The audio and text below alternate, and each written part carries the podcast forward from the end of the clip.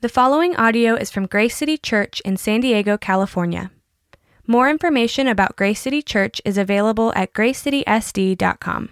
Now, in these days, when the disciples were increasing in number, a complaint by the Hellenists arose against the Hebrews because their widows were being neglected in the daily distribution. And the twelve summoned the full number of the disciples and said, It is not right that we should give up preaching the word of God to serve tables. Therefore, brothers, pick out from among you seven men of good repute, full of the Spirit and of wisdom, whom we will appoint to this duty. But we will devote ourselves to prayer and to the ministry of the word. And what they said pleased the whole gathering, and they chose Stephen, a man full of faith and of the Holy Spirit, and Philip, and Prochorus, and Nicanor, and Timon, and Parmenas, and Nicholas a proselyte of Antioch. These they set before the apostles, and they prayed and laid their hands on them. And the word of God continued to increase, and the number of disciples multiplied greatly in Jerusalem, and a great many of the priests priests came became obedient to the faith. Let's pray. Father God, we come before you today. We just want to acknowledge this. We just want to acknowledge your grace and this time that you allowed to happen, Lord, for us to gather to hear your word and to know you more, God. May you help us open our hearts, surrender them to you and what you're going to teach us today. Be with Randall as he speaks, and be with us as we hear and listen to your word. We love you in Jesus' name. Amen. All right, good morning, everybody. Okay, if you've got your Bibles, we're going to be in Acts 6, 1 through 7. You can turn there. If I haven't met you yet, I'm Randall. I'm the lead pastor of Grace City. It's great to see you this morning. And uh, I'm guessing the wind is just going to be pretty intense here, so I'm going to close this for a minute. Um, but we've been in the book of Acts uh, this year, and we've been walking verse by verse through. And Today we're in Acts 6, 1 through 7. And before we jump into that, I, I just want to say that um, I'm excited about the equipping classes that are happening. You know, uh, the heart of who we are as a church is that we want to equip you with practical things that will help you to live out your faith.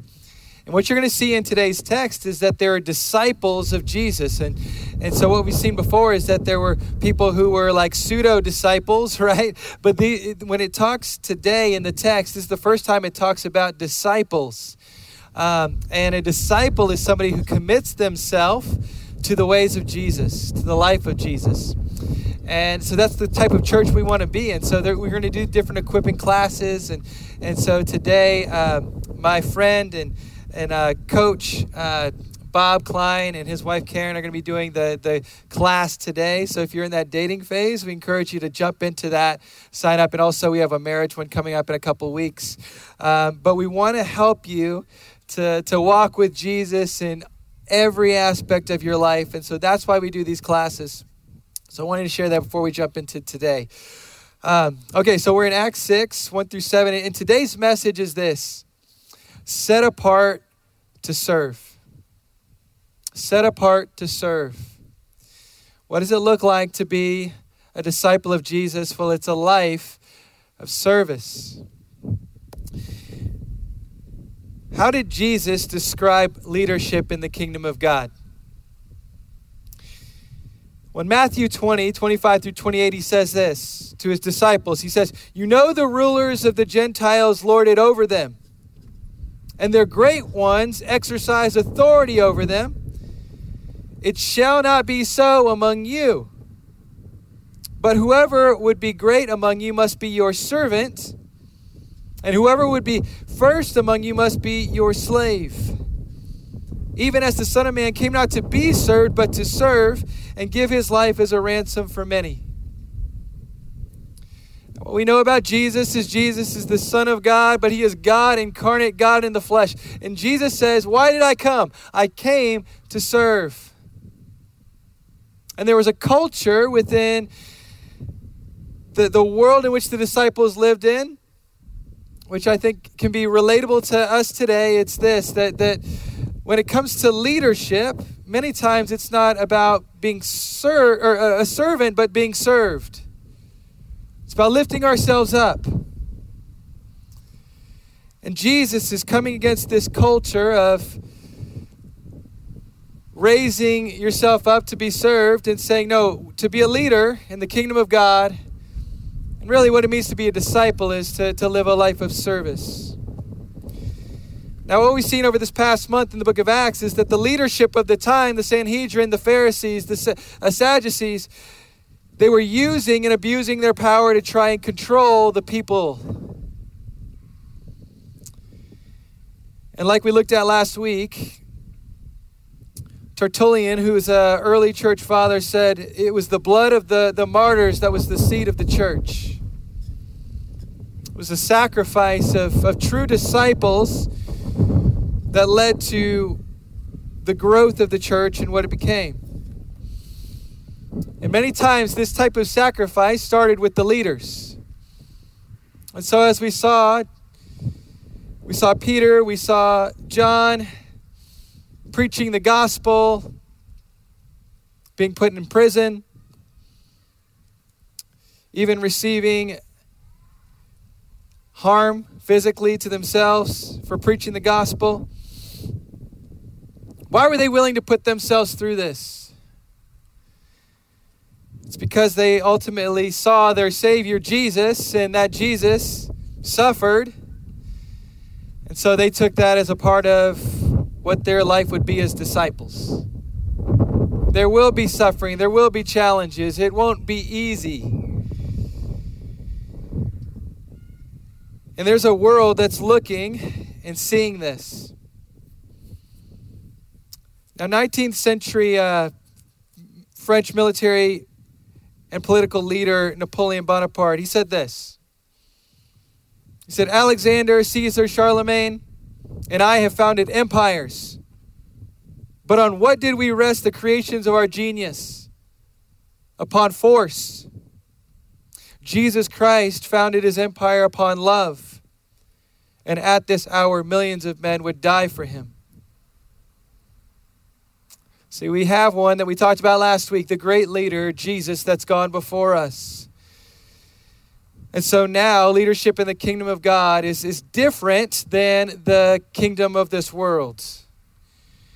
See what it is, it's being set apart to serve. And so again, our text is from Acts 6, 1 through 7. And, and here's the question Why did the early church need more leaders, servant leaders? And what type of leaders did they choose? Because that's what we see in Acts 6, okay? And so we're going to break that down. And, and what we see here is there's a rising issue that happens, there's a call to serve, and there's a renewed focus.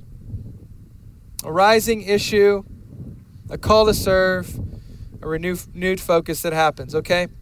So the first point is this a, a, a rising issue. Look at verse 1. In those days, when the number of disciples was increasing, the Hellenistic Jews among them complained against the Hebraic Jews because their widows were being overlooked in the daily distribution of the food. Now, first, what we see here is this growing church, right? And, and, like I said, in those days when the number of disciples was increasing, so they were true disciples of Jesus. There's, there's radical change. God is moving in people's hearts, lives are being changed because of the work of the Holy Spirit. God is saving people. But second, what we see is this as, as the church is starting to form, that does not mean that the church is immune from the old structures and old systems and old ways that can start to creep in. Right? And so what happens is there's an issue that starts to surface in the church. It says the Hellenistic Jews among them complained against the Hebraic Jews because their widows were being overlooked in the daily distribution of food. So, this is important for us to understand. So, the Hellenistic Jews, what happened was Pentecost happened, and, and so people, Jews from all over the world started to come into Jerusalem. And so, these are Greek speaking Jews that were from all over the world. And then there's the Hebraic Jews that were They're home base. You, you, you might call them like locals, right? They're locals. They're in Jerusalem. And so they speak Aramaic, and you've got the Hellenistic Jews who speak Greek. And so what happens is there's this divide that, that starts to, to happen within the church because the people that are speaking the native tongue, Aramaic, are getting a little bit more of the share than the people who don't speak the native language. And here's something we need to understand. And you'll see it all through the book of Acts. The church is filled with people, and people still struggle with sin. Right? The, the church, even the early church, right? The one that we say we want to go back and we want to look at the early church, we want to be like the early church. The early church was not perfect. There's an already and a not yet. You know what I mean by that? Like when Jesus saves us, looks at us, we are made righteous. There's a there's a there's a already like part of that that when when God looks at us, I, I'm made righteous in Jesus. But there's a not yet. There's still some things that He's working out in my life. There's still some areas where He's growing me and showing me and convicting me of my personal sin. The Holy Spirit, right, is convicting me of personal sin. And this is happening in the life of believers. And so we don't, we're not a perfect people yet, but we serve a perfect God. And this perfect God is going to come into our lives and show us areas that we weren't seeing previously. Andy Crouch said this. He says, In every place there is bondage and bitterness, places where something is wrong. Who makes wrongs right? God. And God comes into those deep crevices of our heart and starts to show us the areas where there's an ugliness of sin, maybe of partiality, favoritism,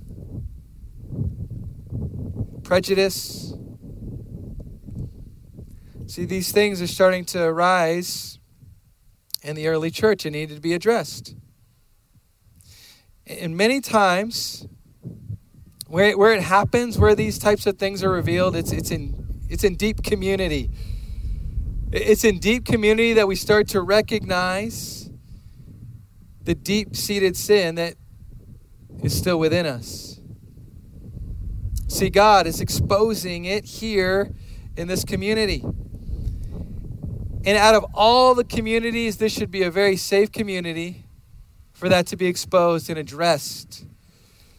Right? we can start to we can acknowledge it or ignore it and what we see here is that the early church acknowledges that this is happening what we see here is this was a safe enough place to say hey th- there's some distributions that are happening here that aren't aren't fair we're not taking very good care of, of the hellenistic jews here there's a there's an issue that, that's here that needs to be solved and so instead of standing back, the church leans in and says, We're going to solve that issue.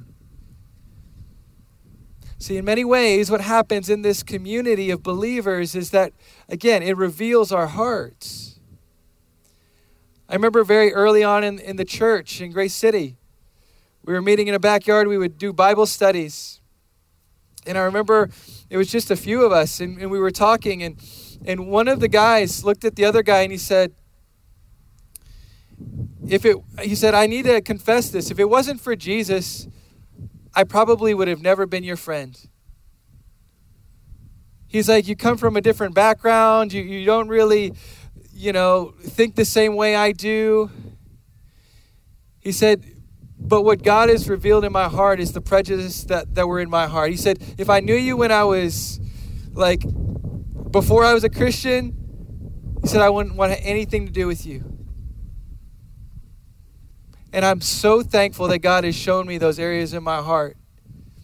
And they were like able to talk through this, and there was like this, this bond and this relationship and this friendship that happened. But they were able to acknowledge it and address it and get closer from it. See, why is this important to understand?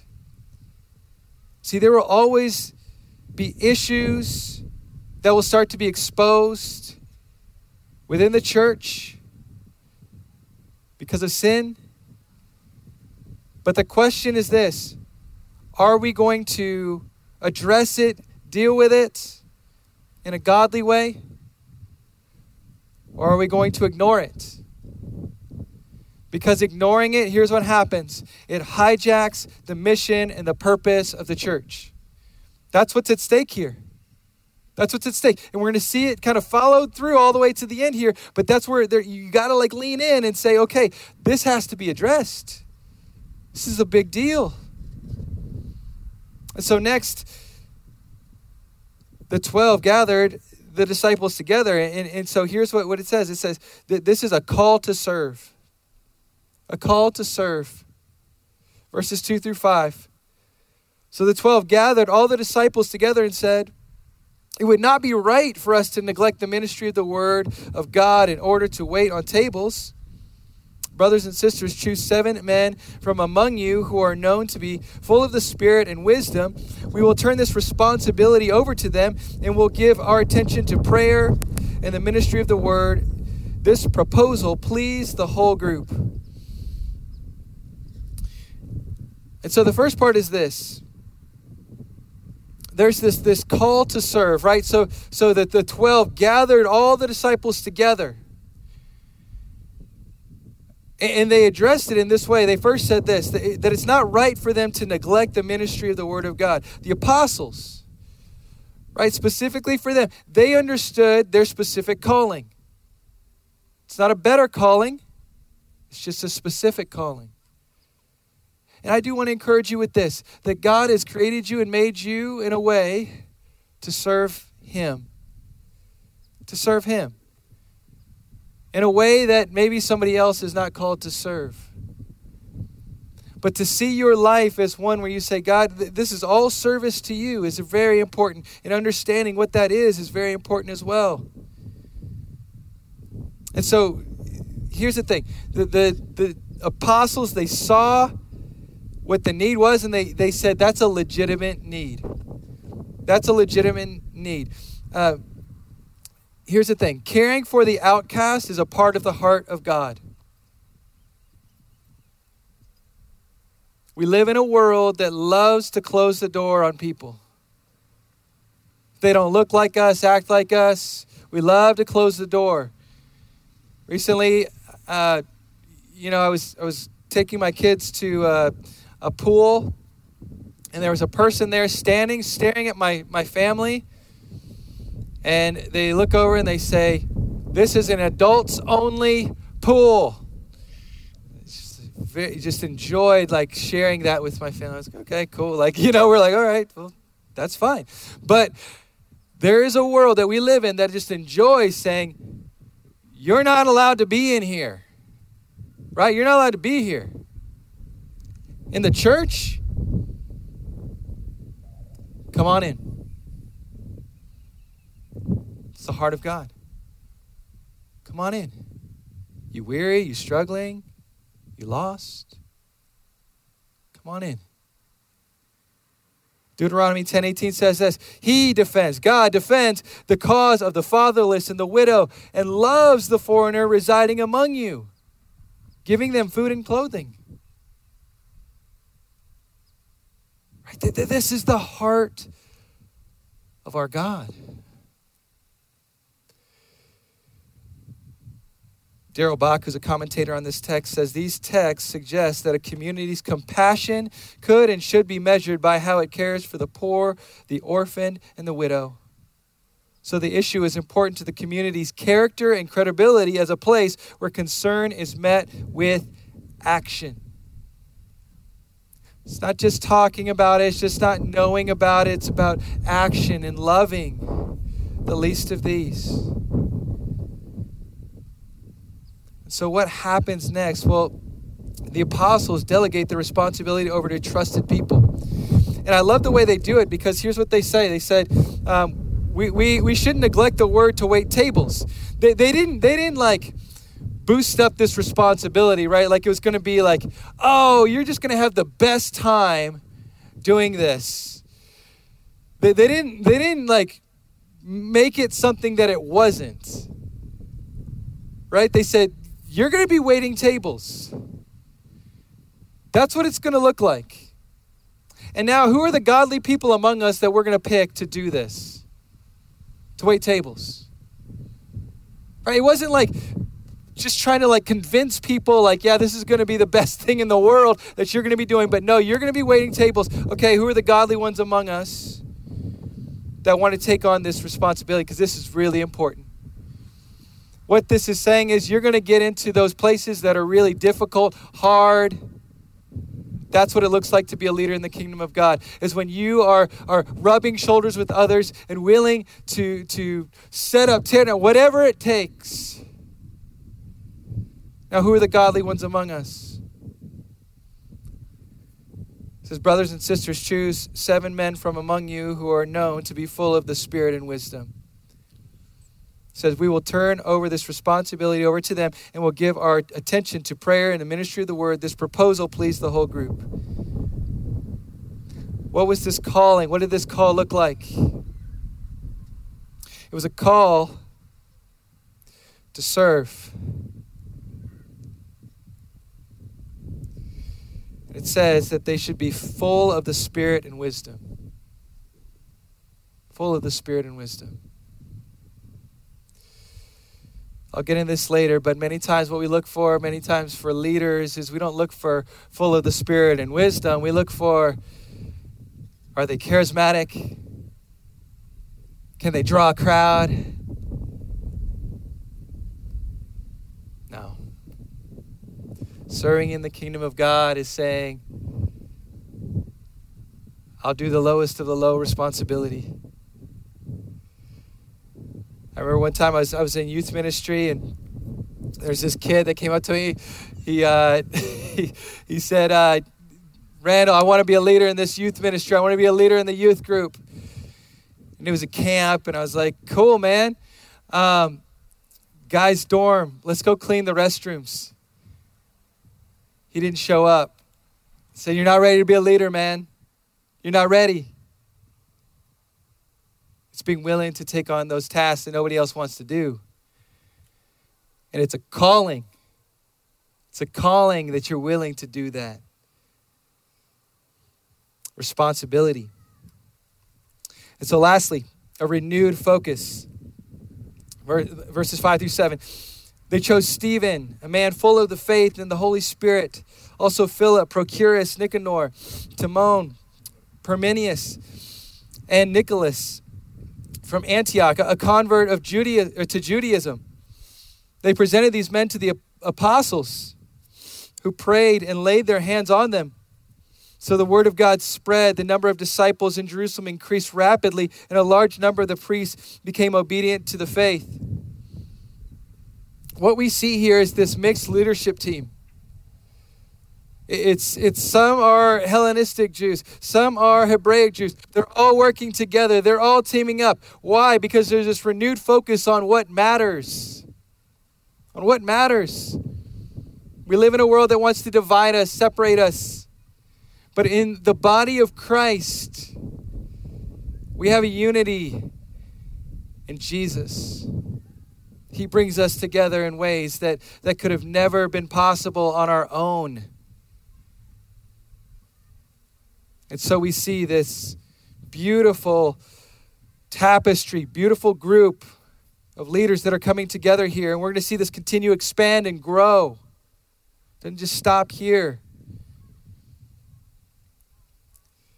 Says verse 5 they chose stephen a, man full of faith and of the holy spirit also philip now what we need to understand about this is we're going to keep following through the book of acts and we're going to see Stephen in the next this next section here, kind of what happens to Stephen. But then we're going to see Philip later. And Luke is, is very intentional. Like we've talked about, Luke is a doctor, so he's, he's like very technical in the way that he's writing down the history of, of the early church and how things are happening here. And, and so there is like this focus that we see here that, that's happening. But we, we got to ask, like, how did they become full of faith and of the Holy Spirit? It was because God was real in their life. Was because God was real in their life. Again, I was sitting with my my coach Bob this week. We're just talking. We're just like wrestling, right? Like I'm like, how how do how do you live as a as a leader that's that's that lives with integrity, that lives for the Lord, that that that that that runs the race, that lives finishes the race. See so many tapping out. One of the stats that I saw recently was that 70% of pastors they're, they're ready to tap out. They're looking for other work. They're like, this, this season, this time, it's, it's a really difficult time. So I, I said, Bob, how, how do you do it? What he says is, men don't make men righteous, God makes men righteous. Only the living God saves lovers of themselves from themselves. And it just stuck to me because I was like, man, Lord, it has to be you. It has to be you. But here's the thing about being a leader. Here's the thing about being a Christian. It never stops being about faith. They were full of faith in the Holy Spirit.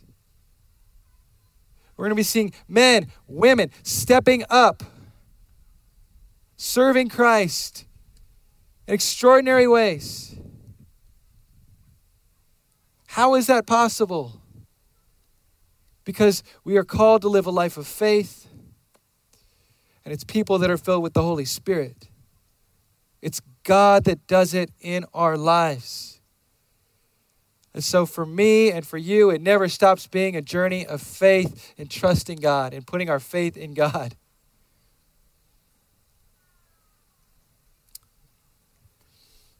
What happens lastly is this they presented these men to the apostles who prayed and laid their hands on them. So the word of God spread. The number of disciples in Jerusalem increased rapidly, and a large number of priests became obedient to the faith. The amazing part about this is this a large number of priests became obedient to the faith. The, the ones who had the education, the ones who were, were the ones who the world looked at and said, These are the leaders.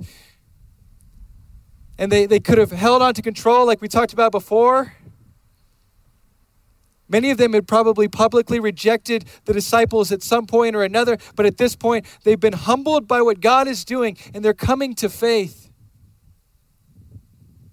And they're listening to these uneducated fishermen like they talked about earlier. Remember the idiotes? They're listening to those guys because those guys' life wasn't wrapped up in themselves, it was wrapped up in Jesus. And God was saving a large number of people that we thought, could they even be saved? Could they even be saved?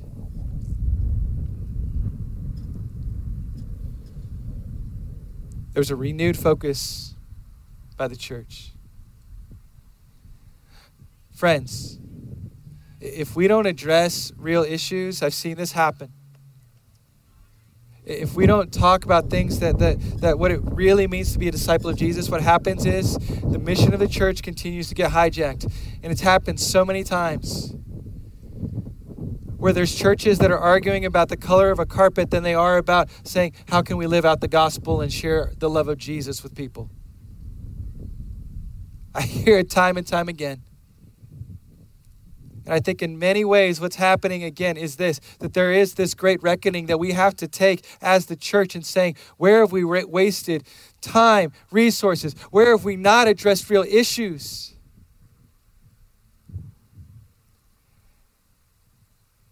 And we've lost our witness to people in a world that's dying and that needs the gospel.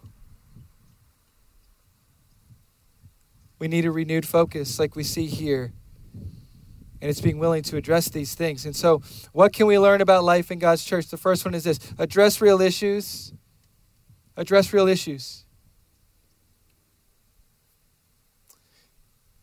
One of the things that, um, that I do is I try to keep learning and growing. And recently I was in this preaching master class, and it was called Discipling Out Racism. Discipling Out Racism. That's what it was called. You know, there, there are many things that we can be discipled into. We don't think about it as discipleship, but there are also things that we need to be discipled out of. We need to be discipled into Jesus. We need to be discipled into the ways of Jesus. And it's going to look a lot different than maybe some of the things that we believed inherently or the experiences that we've had in life. Or maybe we were okay with, like, yeah, well, the Hellenistic Jews just didn't get as much as the Hebraic Jews. Sorry, locals only. No. That needs to be discipled out of us. And Ricky Jenkins was preaching. He says the church should be the safest place to have the hardest of conversations. It should be the safest place to have the hardest of conversations. And as he was talking, he was talking about time after time after time of things that his family had been through and the trials and the difficulties of being an African American black man in the United States. And I was just like, wow. Wow. Like we gotta listen. We gotta be we gotta be sensitive to people and what they're going through and just saying, okay, like Jesus, help me to be a person that doesn't run from issues or act like they're not there. But comes with the heart of Jesus saying, Lord, teach me, show me, Raise to the surface the things that need to be addressed so that your church can truly be the bride that it's meant to be. That's meant to be. But secondly, it's this. I think this is another trap that we've fallen into, but it's it's value Christ likeness over charisma. Christ likeness over charisma. God gifts us in different ways, charisma, all that things. But but we've fallen into the trap of valuing that over Christ likeness or making excuses and saying, well, you know, it's not that bad. Second Peter 1 5 through 8 says this For this very reason, make every effort to add to your faith goodness, and to goodness, knowledge, and to knowledge, self control, and to self control, perseverance, and to perseverance, godliness, and to godliness, mutual affection, to mutual affection, love. For if you possess these qualities in increasing measure, they will keep you from being ineffective and unproductive in your knowledge of our Lord Jesus Christ. I want that. Do you want that? Like, I want that. Our church, like, that, that's what we should be growing in is the grace of God. Christ likeness.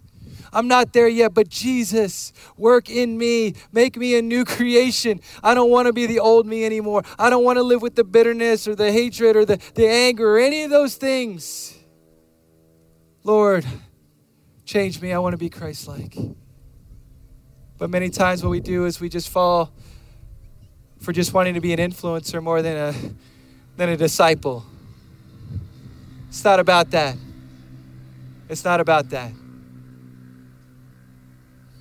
What does it look like to be faithful with the small things and just saying, Lord, help me to be faithful with the small things and to live as Christ and to die as gain?